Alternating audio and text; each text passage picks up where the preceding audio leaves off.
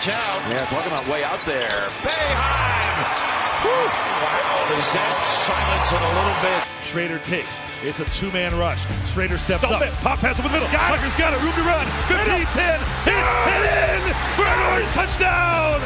The Bills make me wanna shout. Allen looks to his left, fires left side. In, oh, to the end zone. Stefon Diggs makes the catch. Touchdown, Buffalo. Swing and a miss. It is over. The Boston Red Sox, baseball's best all season long. They have won it all. This is On the Block. Yeah, I was driving home yesterday, so I heard some of your show. Mm-hmm. Thanks, Brent. Thank you. Thanks, Brent. Two, one. Here's X-Men. Here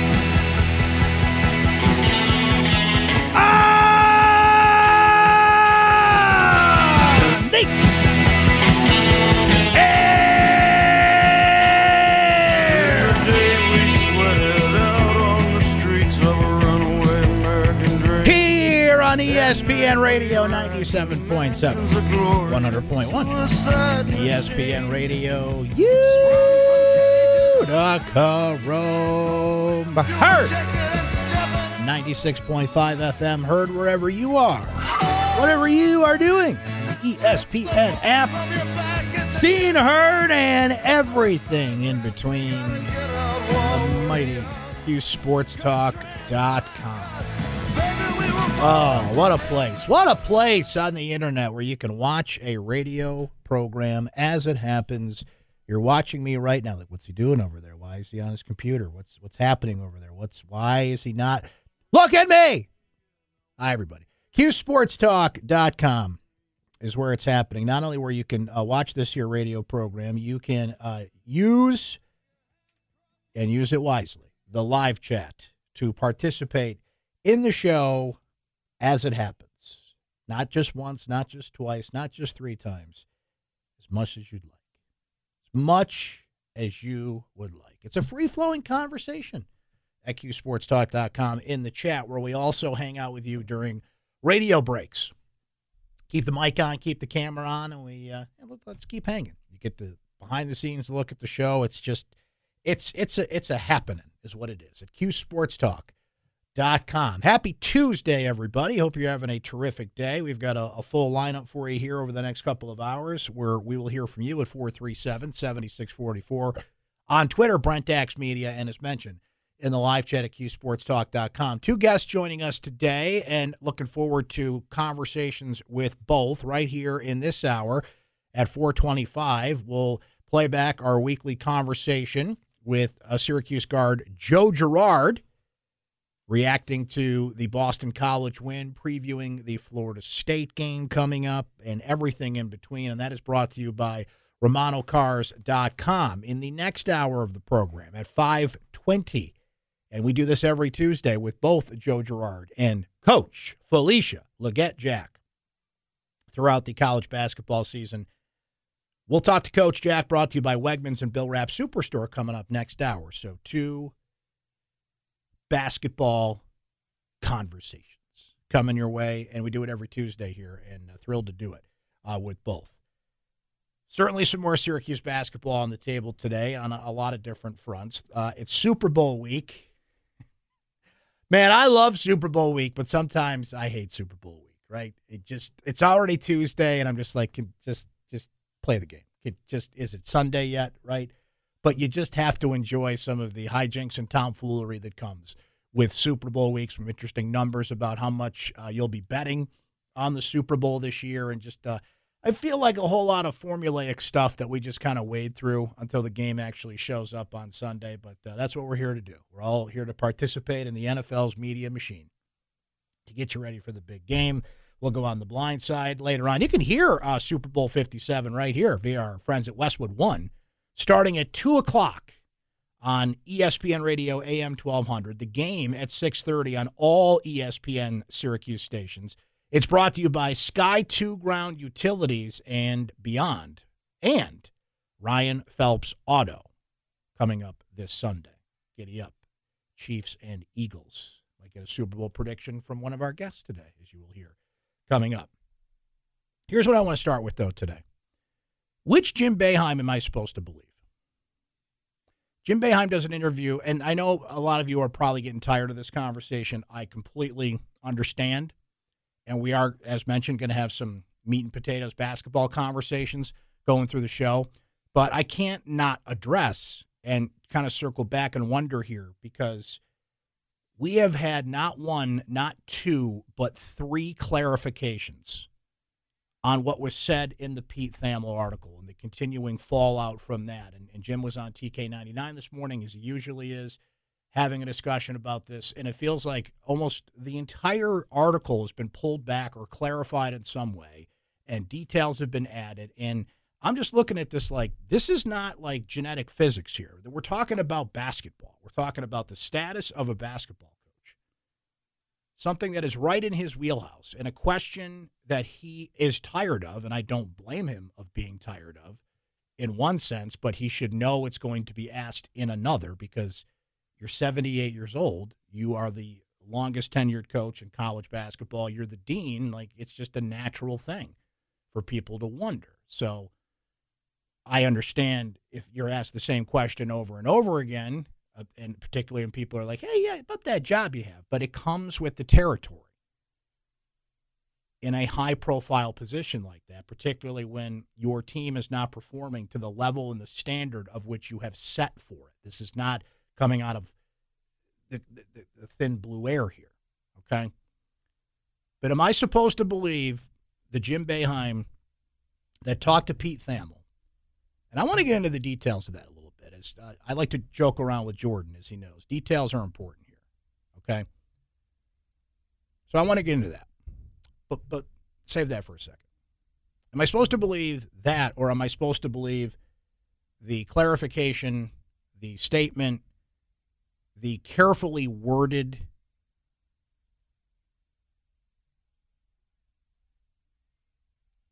How can I put this?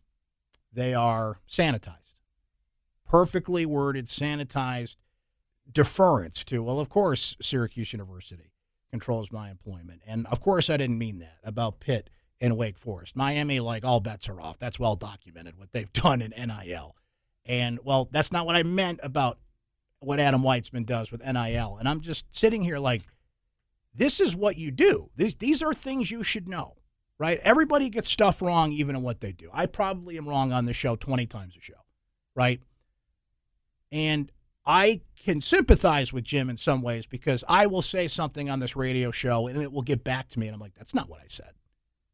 It's easy enough to look up, but with radio, if you don't see it in the clips that we share or listen back to the podcast, it comes and goes. It's fairly simple to cite something I wrote now, I know some people don't have access to what I write on Syracuse.com because I am subscriber exclusive. But if eventually it, say, makes it in the newspaper, like my column did today, like it's pretty easy to be like, okay, well, what did you write?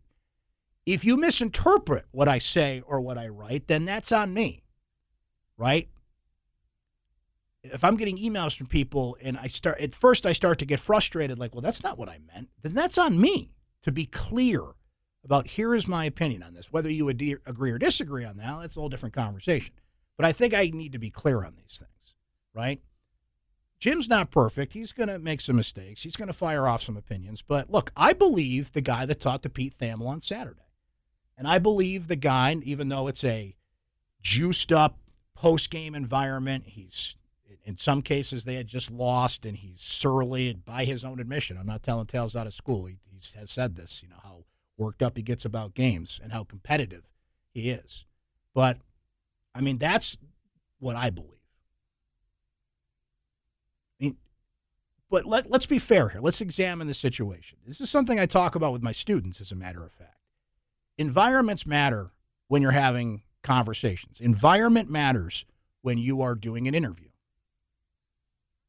There's a number of factors that go into it. I'm not going to tell all you that. You can take uh, Professor X's class if you want all, all the details on that. But environments matter. So something I've been struck by is Jim has noted this a couple of times now that he does this interview with Pete Thamel basically like in a hallway after the post game. He's walking to his locker room, and here you have Pete Thamel, who has now one on one access with Jim, asking the biggest question that surrounds Jim. Some pretty heavy weighted topics here, right? This is not like relaxing after the game, sitting down, having a cup of coffee. Like, okay, let's let's talk here. All right, Pete, I know what you want to talk about. All right, okay. This is kind of like I'm just gonna let's have a quick conversation, but I got a plane to catch too, right? But what he says there, remember, one-on-one environment. The cameras aren't rolling. There's no performance art here. You know, like going after a student reporter. I don't like your attitude. Like Jim knows the cameras are rolling. Some of this is performative. Some of this is distraction technique. Like, come on, it's genuine in some ways too. But this is just Jim and Pete talking in a hallway. And he's being asked questions and what is being said in there is I have a 95% approval rating. I know it's, quote, I know it's my choice. I can do whatever I want. I just don't know for sure. That gets out in a rather large format, ESPN. The blowback happens, and then I get the statements, and then I get the clarifications, and then I get Jim's best attempt at being humble. And I did enjoy listening to what he said on TK99 this morning with of course, our friend Glenn Gomez and company. Good to hear Lisa back uh, on that show today, by the way. And I said this on yesterday's show the difference between what Thamel and Jim talked about versus what Jim said on the ACC media call. The Jim that had time to reflect, to think, and address something. And I want his opinion on these things, but it's a little more thought out.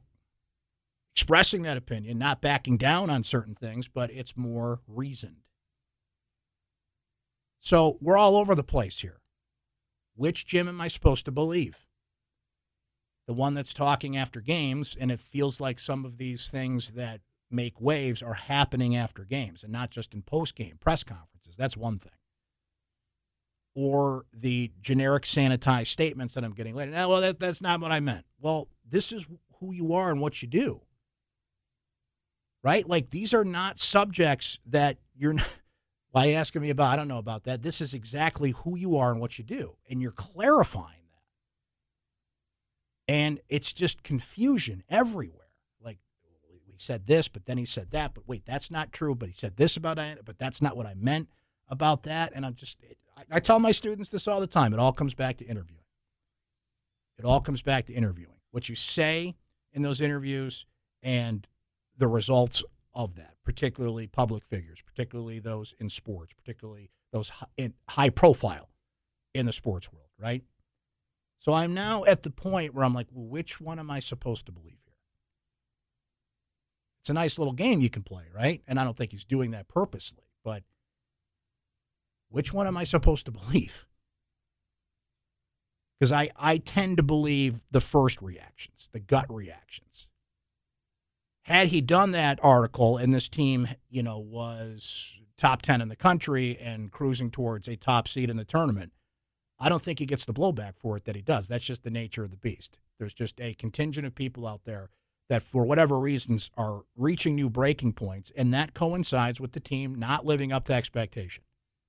Which, again, now what I'm hearing is excuses well, we're a young team. We knew this would be a building year. And it's just like it's all built in, it's all baked into the conversation. I mean, you're not living up to the standard you set. Is that fair to say? Like, I'm not being snarky there. I'm, I'm, is that fair to say? You're three games above 500 since you entered the ACC. You have not been in the poll for five years. That is the longest stretch in the Boeheim tenure. You're nowhere near the tournament this year unless you win the ACC tournament. That means three of the last four tournaments you would not have qualified for. There was not a tournament in 2020. Let's be uh, let's clarify that.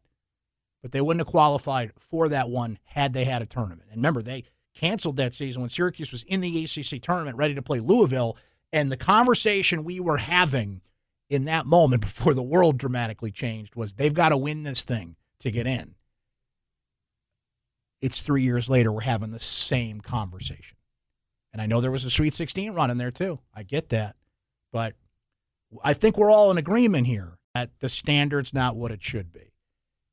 He knows that more than anybody. He's talked about that. Obviously, he's not happy about that. It's what I harpened back to what I said yesterday and what I wrote yesterday. He's always going to think he's the answer to the question. I can look at that puzzle and solve that. And God bless him for it because that's what a, a true competitor would look at and see and do. But then I'm hearing how awful of a place college basketball is. Two things can be true at once, right? I can walk and chew bubble gum at the same time, and a lot of you can. Like, I'm not trying to shove anybody into one side or the other here. I say this all the time on the show. There's nuance in these things. Don't just paint me, you know, this or that, black or white, Republican or Democrat. I, I, I resist that. I, I am a champion of independent thought and look at each situation and assess it and not just say, I'm on this team based on the fact that I am a member of this political party or I'm pro Jim or anti Jim or whatever the case may be. Like, use your noodle, analyze the situation. But I sit here today trying to do that, trying to look at the data in front of me and say, what conclusion am I supposed to come to here? Because I'm getting messages from all over the place. The one I believe is the one who talked to Pete Thamel in a hallway. Without the pressure of hearing from your bosses, from the public, getting the blowback, knowing that this didn't go well. That's the one I believe. The one I believe, I know it's my choice. I can do whatever I want. That's the one I believe. I might be wrong about that. Because what I have to consider there is post game environment, juices are flowing. He's almost combative in interviews. Like, what do you mean retire? I can I can do this whenever I want. What are you talking about? Ninety five percent of the people love me, right?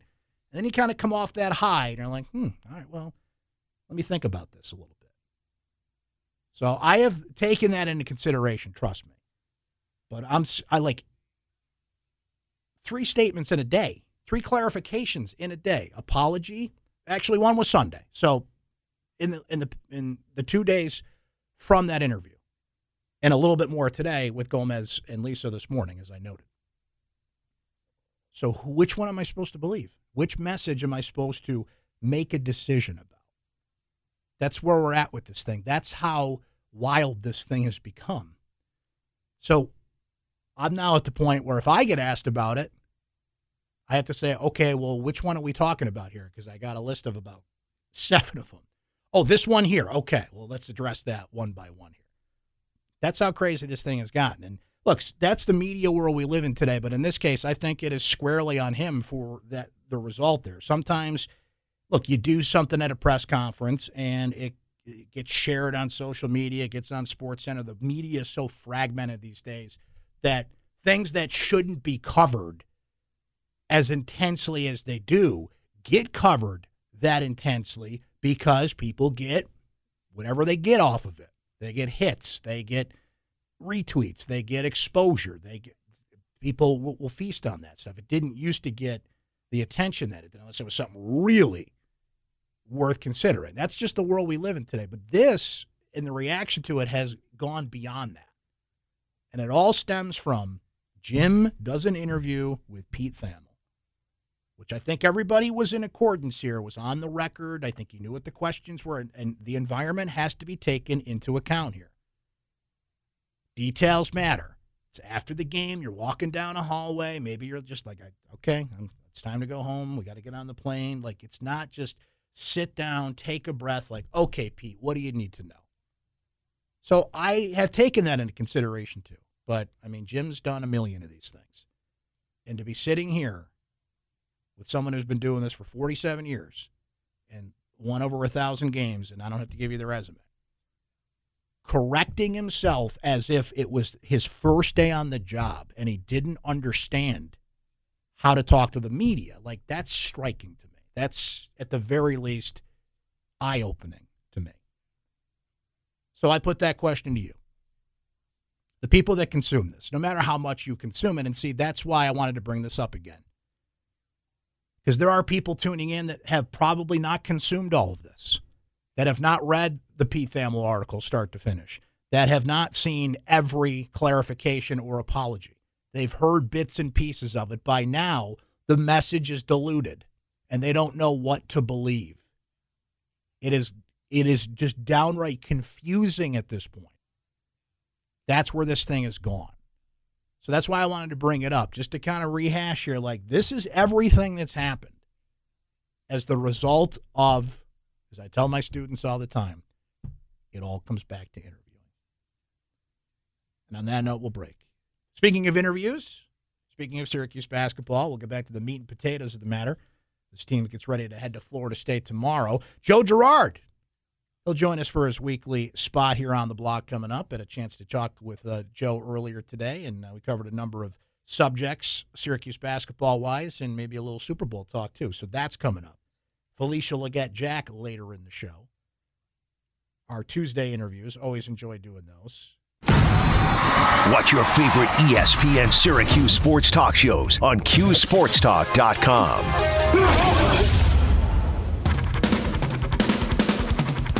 This is On the Block with Brent Axe. You betcha. Welcome back. Dude, all the bangers today. Let's go. 80s bump came through, hit the 90s bump, rocking there. Got this today. DJ uh, computer over here is just spinning the beats. We are going to talk to Coach Jack coming up here in just a few minutes.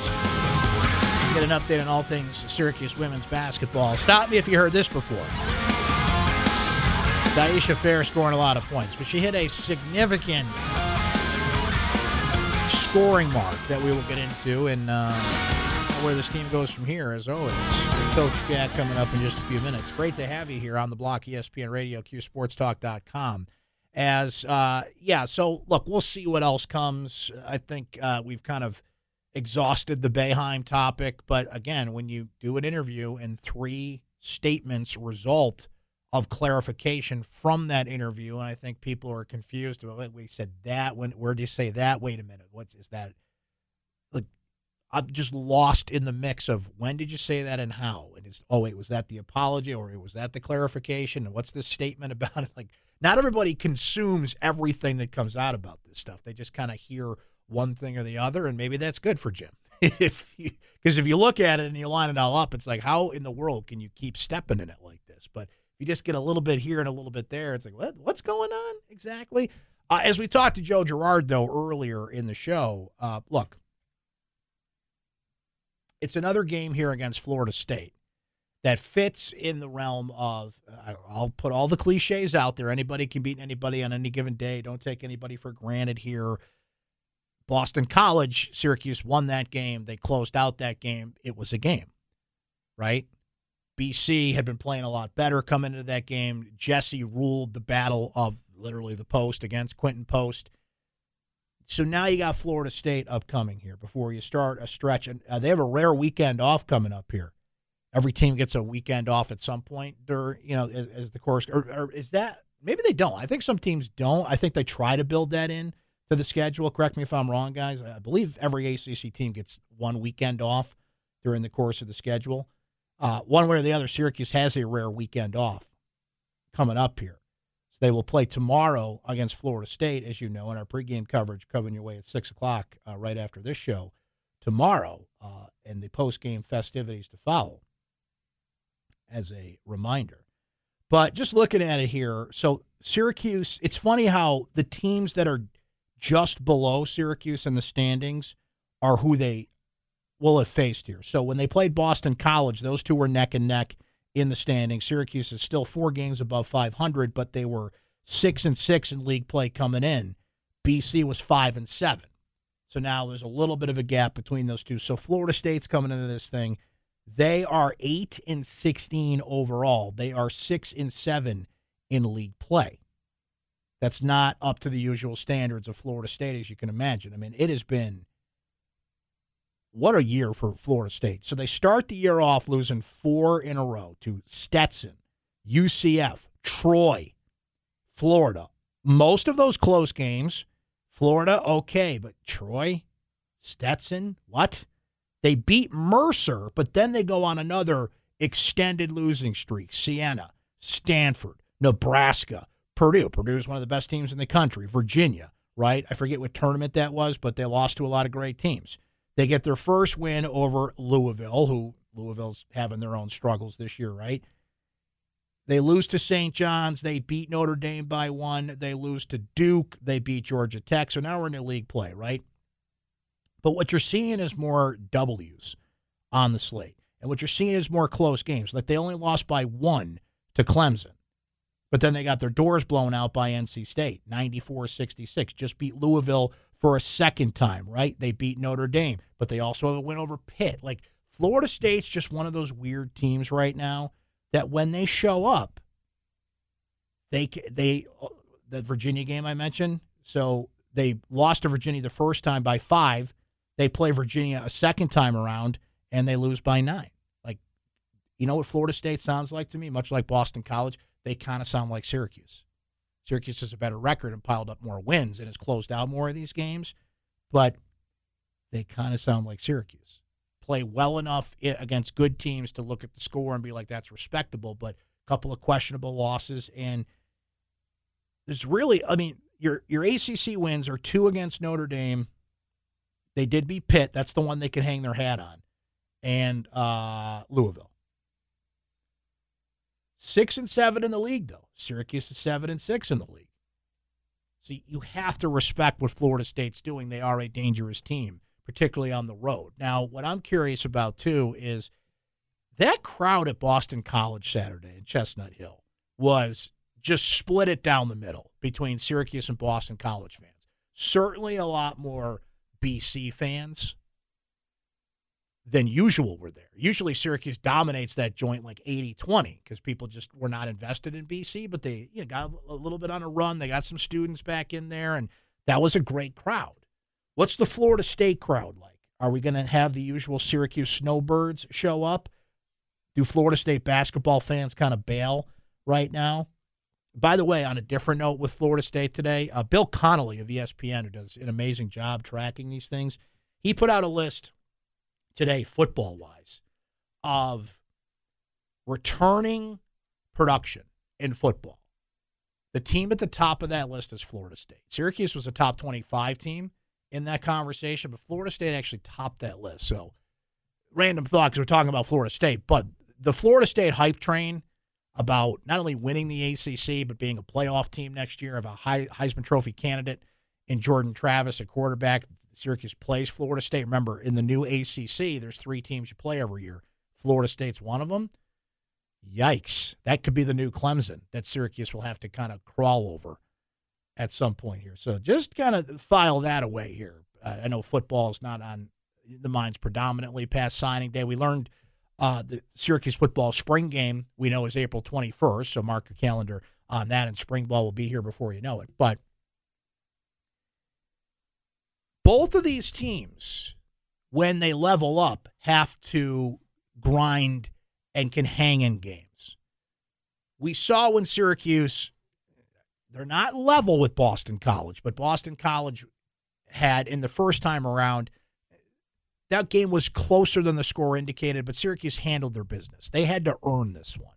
They go into that timeout down by four. Timeout worked because they came out of it. Mintz was a lot better. He ends up with 18 points. Jesse was terrific, of course.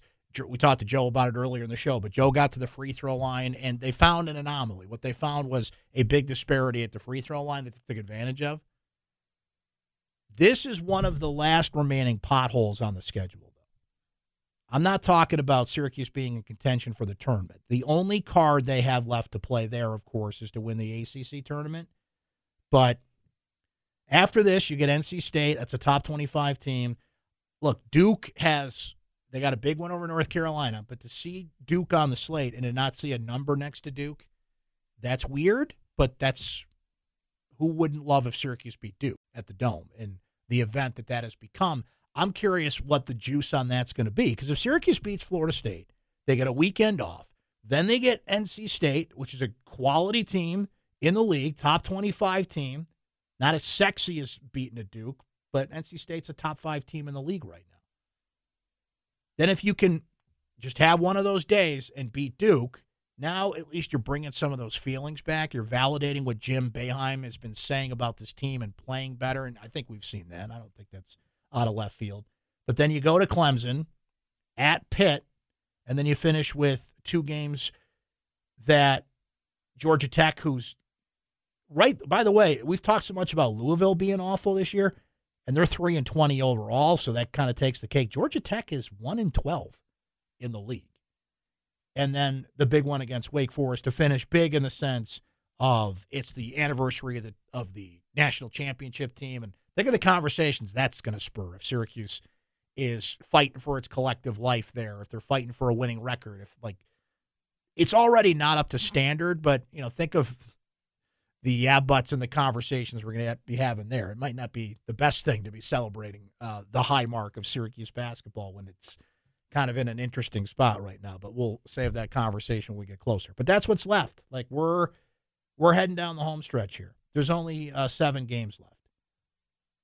Florida State up next, as we will discuss much more on tomorrow's show. We're going to discuss more Syracuse basketball next, but to flip it over to Coach Jack see how things are going on the women's side. Our weekly conversation with the Orange head coach is next. Stay right there.